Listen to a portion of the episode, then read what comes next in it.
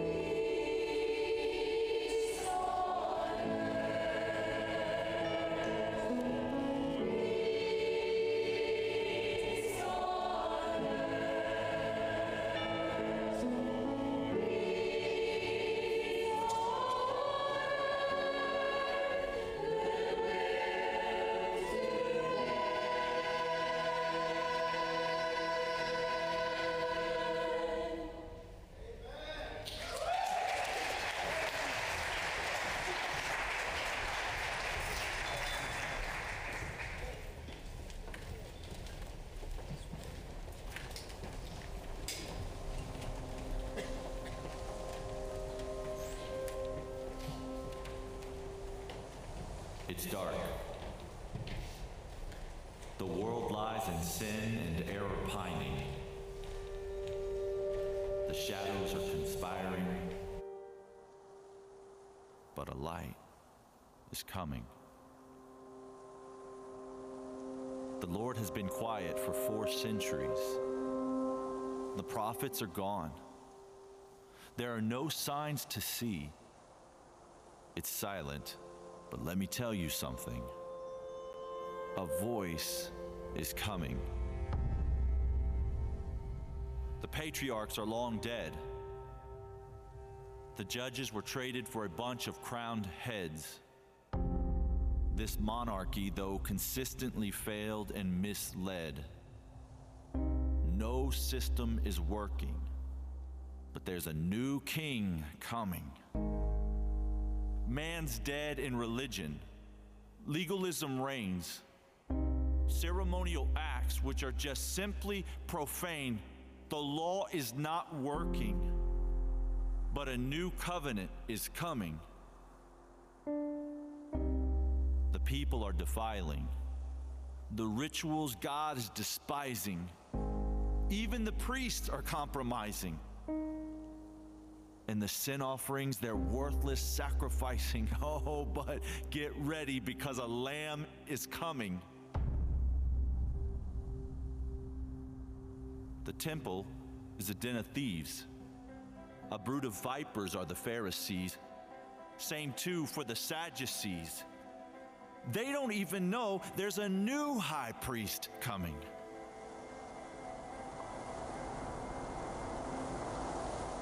The nations are suffering. Evil is chuckling. And the faithful are left wondering does God even care? Oh, let me tell you something. Emmanuel is coming. God's people desire a glorious king. The world is yearning for eternity, a perfect sacrifice each soul desperately needs. It's a silent night, but hope is in sight. A most precious gift God is bestowing. The Bethlehem star begins glowing. Let the good news start growing. A baby is coming.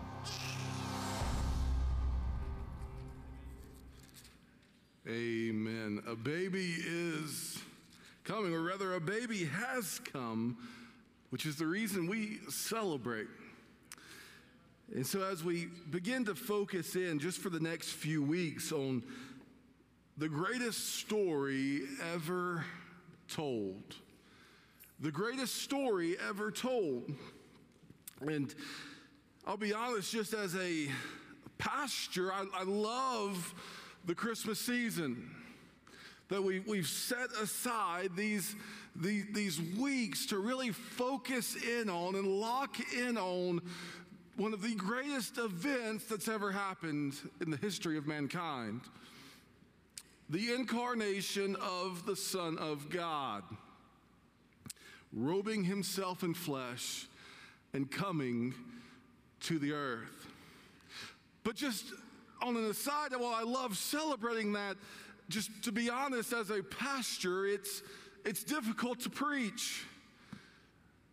Because how many Christmas messages does a pastor actually have? Okay, we're, we've all heard these texts before. We've grown up with these texts. I'm not preaching a text that you may have never read before. We, we've heard these texts. We've grown up with these texts. We know about what's going on here. And so my, my aim really as a pastor is, is not to preach you anything new. And just on a side note, if you ever hear someone preach a message or give a biblical interpretation that no one's ever heard of before, it's probably not a good one. Okay? Um, so my aim is not to really tell you anything new, but just over the next few weeks, I want us to focus in on the simple truths that are in this story. The greatest story that's ever been told. So we're going to be looking today at Luke 1, and then next week we'll be in Luke 2. But we're going to look at verses 26 through 38. And so let's look at those, and then I'll pray and we'll notice a few things. It says, In the sixth month, the angel Gabriel sent, was sent from God to a city of Galilee named Nazareth, to a virgin betrothed to a man whose name was Joseph of the house of David. And the virgin's name was Mary. But he came to her and said, Greetings, O favored one, the Lord is with you. But she was greatly troubled at the saying and tried to discern what sort of greeting this might be. And the angel said to her, Do not be afraid, Mary, for you have found favor with God. And behold, you will conceive in your womb and bear a son, and you shall call his name Jesus. And he will be great, and he will be called the Son of the Most High. And the Lord God will give to him the throne of his father David, and he will reign over the house of Jacob forever, and of his kingdom there will be no end. And Mary said to the angel, How will this be, since I am a virgin? And the angel answered her, The Holy Spirit will come upon you, and the power of the Most High will overshadow you. Therefore, the, chil- the child to be born will be called Holy, the Son of God. And behold, your relative Elizabeth, in her old age, has also conceived a son, and this is the sixth month with her who is called barren, for nothing will be impossible with God. And Mary said, Behold, I am the servant of the Lord. Let it be to me according to your word. And the angel departed from her. Let's pray. Father God, we come to you. We give you this time. Would you speak to us? And God will give you all the glory. In Jesus' name, amen. So, as we zoom in on the Gospel of Luke, the Gospel of Luke is my favorite of the Gospels. You can ask me why later. It's just simply my favorite. But Luke begins his gospel and he's writing to a person, individual named Theophilus. And he's writing to Theophilus because he wants Theophilus to know what he has heard to be true and certain. And I believe that that extends out to us today. Why does Luke record this for us? Because he wants us to be certain of what we have heard about Jesus. He wants, wants us to know that it is true. And so he tells us the narrative first of John the Baptist's birth. And John the Baptist, even his birth in and of itself was miraculous because Elizabeth was in her old age. She was past the years that that could have happened. And yet, God, in his infinite power, brings about John the Baptist, who was the forerunner to Christ. He was the prophet, he was the one who paved the way. But when Gabriel turns his attention to Mary, it's different. That he's not just sending another prophet. He's not just sending by way of Mary another good teacher. He's sending the one who is the Christ, the Messiah, the one in whom the prophets would speak about, the one in whom the teachers would teach about. Mary's announcement is categorically different. And so Luke is building to this. And so, three things I want us to see this morning as we work through this text. First, I want us to see the proclamation of Jesus' birth. Going back to verse 26. In the sixth month, the, in the sixth month, the angel Gabriel was sent from God to a city of Galilee named Nazareth to a virgin betrothed to a man whose name was Joseph of the house of David and the virgin's name was Mary. So Luke gives us the context here. So Elizabeth is pregnant, and six months into that pregnancy, Gabriel goes to a little backwoods town of Nazareth. Think with me, there's a local town around here. I won't say its name, it starts with G. I didn't say the name. Gainesville, yes. And so this is the setting in which Luke is talking about this. Small town, backwoods, Nazareth. It says to a virgin betrothed. So there's this couple, they're not even married yet, they're just in the betrothal period. Now, this is drastically different than how we think of engagement and marriage today. Today, in our modern context in society, if you want to get, if you like someone and you want to spend the rest of your life with them, then you make that decision. So I decided I wanted to marry Whitney. So we got married. That's how it works today. Back then, it was much more of a family affair. And so, in order for me to marry Whitney, it would have been needed to be advantageous for my extended family to have become an extended family with Whitney's family. And so, if they found that to be advantageous to both parties, my family would have reached out to Whitney's family to inquire about me marrying Whitney. And once that took place, and they found out, yes, Whitney was marryable, marryable, if that's a word.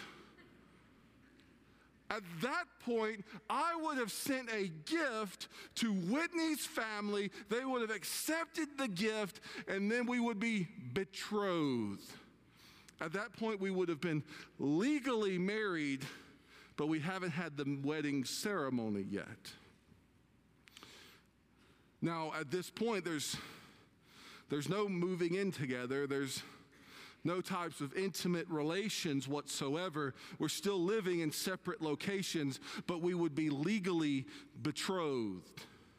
And the only way out of it, you would have still had to have pursued a divorce, which is why in the Gospel of Matthew it says Joseph did not seek to put her away. Or he did seek to put her away quietly. He was going to pursue that divorce before the angel came and spoke to him. So it would have been a legally binding agreement while her family works on putting the details together on the marriage contract, and my family works on putting the details together on the marriage contract. And once the details are worked out after six months to a year of being betrothed, then I would bring her home with me, and the marriage would be finalized and consummated. That's how it would have worked back in Mary's day, in Joseph's day. So for them, they're in that early stage. The gift has been given. They have legally agreed to be married, but they are not married yet. They're in the betrothal stage. So the angel comes, says, And he came to her and said, Greetings, O favored one, the Lord is with you. But she was greatly troubled at the saying and tried to discern what sort of greeting this might be. The angel said to her, Do not be afraid, Mary, for you have found favor with God. Now, one of the things that's interesting about this text is which comes first, the chicken or the egg? Why did Mary find favor with God? Why does it say this way? O favored one, the Lord is with you. You have found favor with God. And here's what I'd argue is that it has nothing intrinsically to do with Mary. That why is Mary favored? Because she is head and shoulders special above other people? No. Why is Mary favored? Because God is with her. This is why she is favored. It says, Oh, favor when the Lord is with you, you found favor with God. So don't be afraid. Even though you're seeing an angel face to face, do not fear. Why? Because you have found favor with God. He says, And behold, you will conceive in your womb and bear a son, and you shall call his name Jesus. I want you to notice the description. He will be great. So you're, you're going to bear a son, you're going to call his name Jesus, and he will be great. Now, that's a great statement in and of itself, but really what's interesting is if we compare this to what's said about John earlier in the chapter. If you were to go back and look at it, it describes John's birth. And it says, and he will be great in the eyes of the Lord. John's greatness is qualified to simply being great in the eyes of the Lord. But Jesus' greatness is not qualified. Jesus' greatness is not placed into a bracket, but rather he is simply great and will be called the Son of the Most High. That Jesus is not merely a prophet of God, he is not merely a teacher of God, but he is the Son of God. It says, and the Lord will give to him the throne of his father David. This throne that they've been looking to get back to as a united nation. This throne of his father David that the people have been longing for. Says, He, God will give him the throne. And notice what he says. He says, that he will reign over the house of Jacob forever. It says, and of his kingdom there will be no end. See, we've got to place this in its context. If you go back and you read through the Old Testament, you read through the historical books, it is nothing but turnover and change with the kings. They don't last long. You don't have a high life expect- expectancy as a king of Israel. And yet, when it comes to this king, his kingdom will know no end. So we have this proclamation about Jesus. This is who Jesus is, and this is who Jesus will be. But then we have a number two, the problem of Jesus' birth. And Mary said to the angel, How will this be since I am a virgin? So, Gabriel, I hear what you're saying. You're saying, I'm going to give birth to a son. And I, and I hear that. But you see, there's a little problem with that. I haven't done the things that necessitate that happening. You smelling what I'm stepping in? There's a problem, Gabriel. How can that be? How can that be? Here's, here's what I, I love about this, this story. And, and we don't really know Mary's intent behind saying this, if she's questioning or she's being critical, or we, we, we just don't know. But she, she raises a valid problem, a valid issue with this that how can this be? And here's what Mary doesn't realize, what Mary doesn't understand. Is that the very thing she raises a question about, the very thing that she raises an issue about, what God is calling her to do and what God is asking her to do, that the very thing she raises a question about is the exact reason God is using her. Now let's think about that for just a minute. How often in our life does God call us to do something? Does God ask us to do something? And the very first thing that comes through our mind is a reason why we can't. God, I know you're calling me to do this. God, you are asking me to do this. And here's why I can't. How can I do that? I am just fill in the blank. God, how can I do that? I am far too old. God, how can I do that? I'm far too young. God, how can I do that? I am this. God, how can I do that? I am that. And could it be, brothers and sisters, that the reason God is calling you to do that thing is because He knows the exact reason for that? That you say you're too old, and maybe that's the reason God is calling you to do that. You say you're too young, and that's the reason God is calling you to do that. Whatever the excuse is, what if that's the exact reason God is calling you to do it? Because we see this all throughout the Bible. That God uses the last people we would expect Him to use. Right? And that maybe you doing the thing God is calling you to do is for that very reason. Now, not, God's not calling any of us to give birth to the next Messiah. Okay, so let's not place ourselves in Mary's shoes in that regard. I believe God is calling all of us to something. There's something that God has gifted you and has called you into, is leading you towards. And yet you're sitting there going, I can't do it because fill in the blank. And yet maybe that's the very reason God is calling you to that. So Mary has a problem. Mary understands what Gabriel is saying,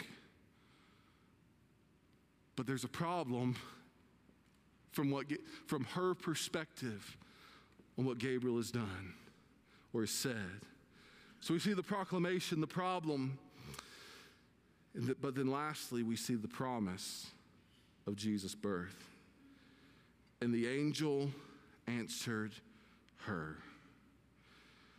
The Holy Spirit will come upon you, and the power of the Most High will overshadow, overshadow you. Therefore, the child to be born will be called Holy, the Son of God. See, Mary, your perspective on this doesn't consider that God is God.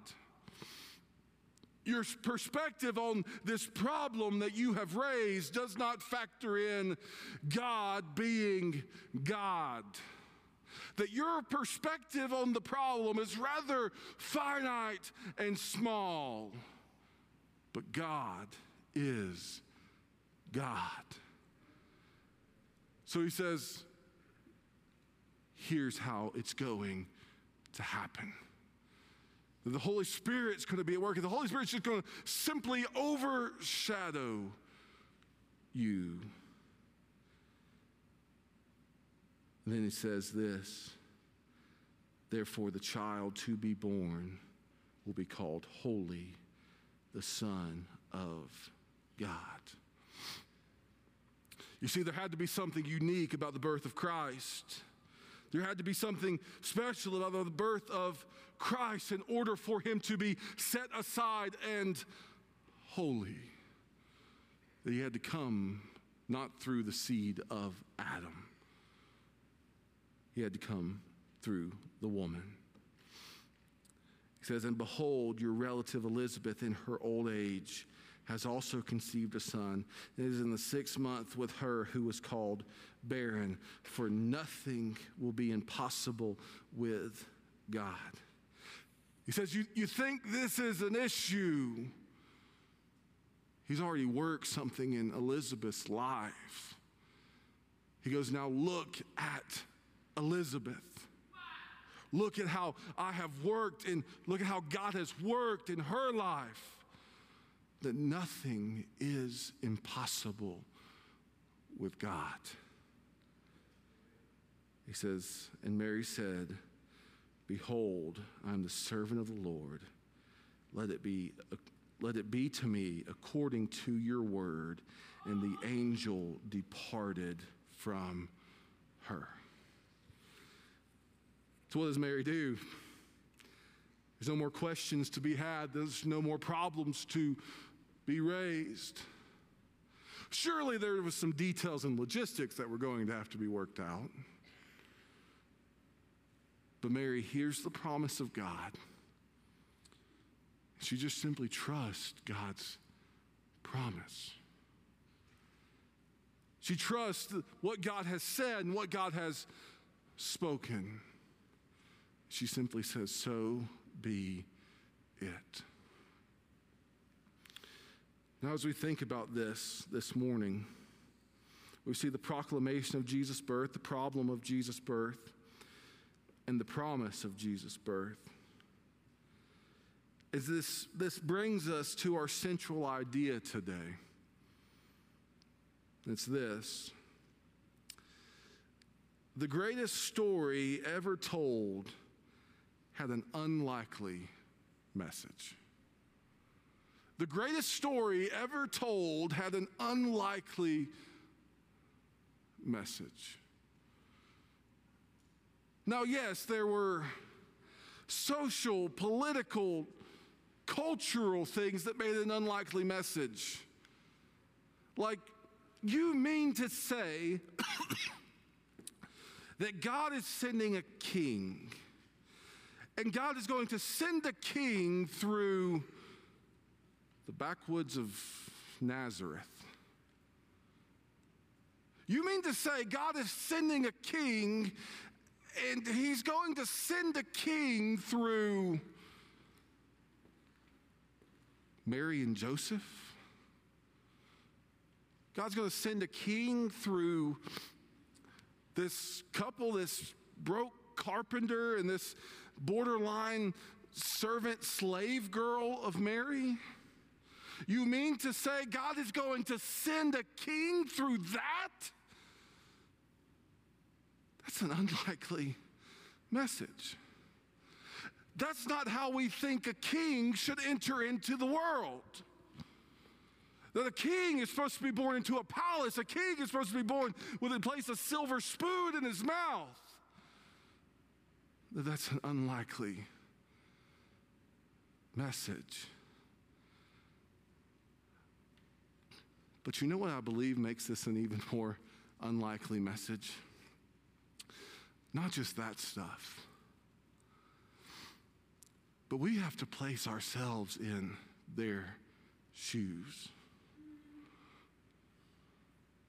That it has been 400 years since the prophets have spoken. It's been four centuries since anyone's heard from God. So the question had to be ringing in their ears Has God forgotten? Like we got back from exile, we rebuilt, we did all of those things, and God goes silent. And now all of a sudden, here we are, and Rome has taken over. Has God forgotten? Has God forgotten? And all of a sudden, out of the backwoods of Galilee comes a rumor that God has not forgotten. That's the unlikely message. They hadn't heard from God, and then all of a sudden, message comes that God has remembered. And He's at work. You see, as the band comes back to the stage, we've got to place ourselves in the broad picture of what's happening in Scripture. that as we've, if your life group is on the same material we are, we're starting Genesis, and all the way over here, things are good in chapters one and two. But then what happens? The fall takes place in chapter three. But even in the midst of the fall, what is promised? That God looks at the serpent and said that there is coming one by the way of the woman, and that you will bruise his heel, but he will crush your head. The promise is given all the way back in Genesis 3. What happens? A new generation arises. They haven't crushed the serpent's head yet.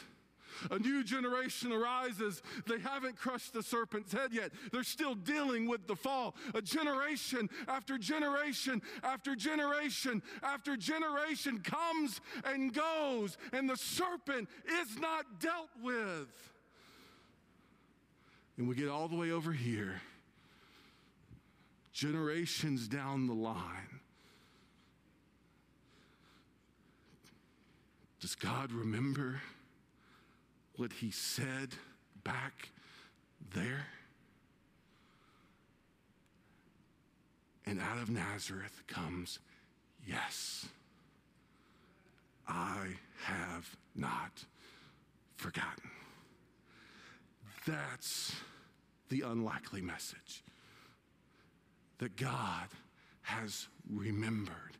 In spite of everything that happened between here and there, all of the sin, all of the failure, everything that took place between there and here, God had not forgotten. So as we close, and we think about this king, that Jesus has come for us. He's come in spite of us. He's come for us. So, as we close, I just want to ask you if that's the king that you worship today. And you see, the, the beauty of this is that this whole month we're celebrating Christmas because it is the greatest story that's ever been told. You see, because every other story ever created by man having to do with God says, here's the steps for us to get to God. Here's the steps for us to climb the mountain. What is the incarnation? It's the steps of how God came to you. It's the steps of how God came down the mountain for you and for me. That's why we worship this Christmas season. We don't worship because we, don't get me wrong, I love the, the decorations and all of that, but Sue, you did a great job. We don't worship just because we like to put up Christmas decorations. We worship because the King has come. So let us worship that King today. If you need to pray, we'll be down here. If you need somebody to pray with, I'll be standing over here. Clint will be standing over here to this side. We'd love to spend some time and pray with you if you need to. But let's respond today. I don't really have a challenge for you. I don't really have a question for you. My question is Will we worship that King who has come? That's my question for us today. Let's pray. Father God, we love you. We thank you. We praise you. Thank you for the opportunity to break open your word and celebrate the incarnation of Christ. So, God, would you speak to us today? Draw our hearts and our minds to you, and we'll give you all the glory. In Jesus' name, amen. Let's stand as we respond today.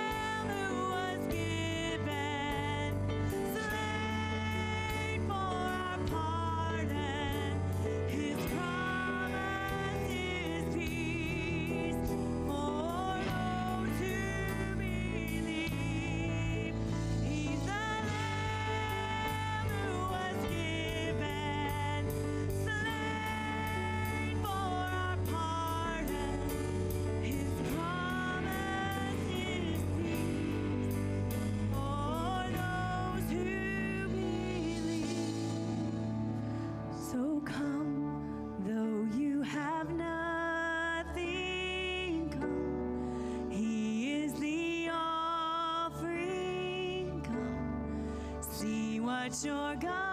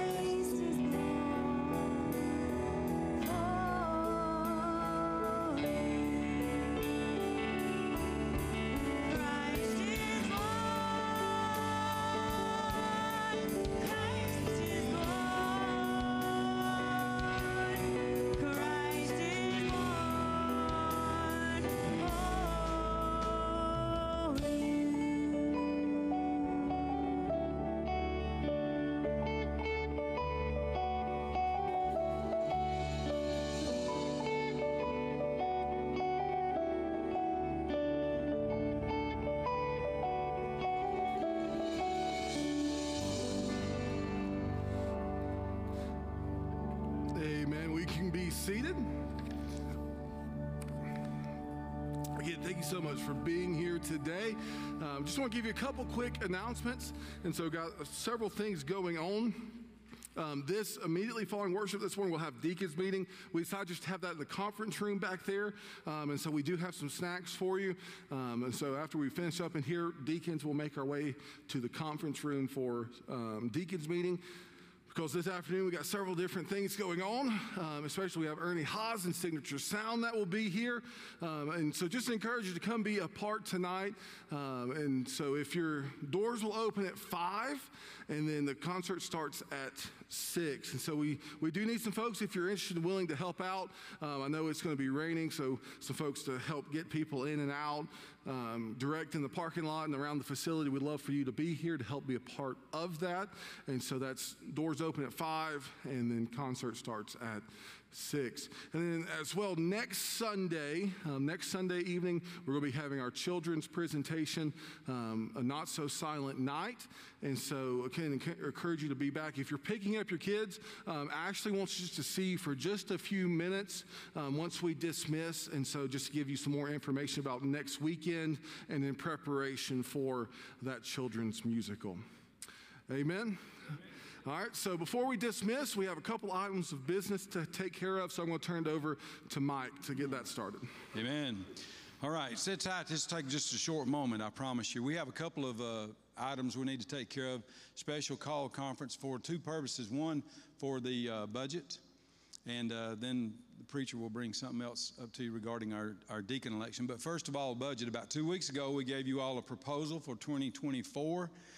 You had an opportunity to look that over and uh, ask questions, and uh, I think some questions were answered, but um, all that should be handled behind. So right now, I'm going to entertain a motion that we receive and adopt the 2024 uh, budget proposal as it was submitted.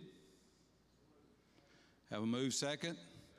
All in favor, let's do this. All in favor of supporting 2024 budget, would you stand? If you can, please stand. Amen. All right, that's good. Anybody opposed? Amen. That's super. So she passes, and we appreciate that so much. God will bless. God will bless. And now turn it back over to the pastor. Amen. So, as, as you remember, several months ago, we started the deacon nomination process for 2024. Uh, we have three active deacons who are rotating off of active ministry into inactive ministry. And so we had three spots that needed to be filled.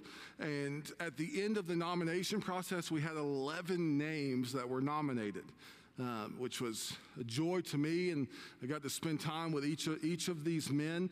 Um, and so, for a variety of different reasons and directions, um, and what God was, was leading them to do in areas of service, at the end of the day, we had three men who agreed to come on to active deacon ministry for those three positions. And those three men are um, Brent Wiley, and then Scott Puckett, and then Rick Little. And so, y'all all know these three. They have been three men who have been ordained here at Airline, have served on active deacon ministry before. And so, we really don't have to take a vote on that since there's three names for three spots. Um, but just as a church, we still want to affirm that. So, if you affirm those three men stepping back into um, active deacon ministry, you just let us know by just putting your hands together? Um, let them know that you're Christian and type. Amen. Um, well, that being said, I'm going to get, we need to end the time of business, so I'll turn it back over to Mike to end it.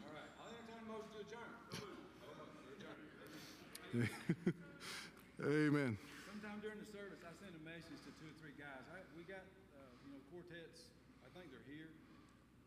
I hope they're here. Uh, need, uh, no? Okay, never mind. They're, they are not here yet. All right. All right. Well, let me pray for us and we'll be dismissed. Let's pray. Father God, we thank you for today. God, thank you for the opportunity to worship you and to make much of you. And so God, we pray you would be with us today. I know we have a lot of things going on, but God, would you be honored and glorified by everything that is said and done? We love you. We praise you. We pray all this in Christ's name. Amen.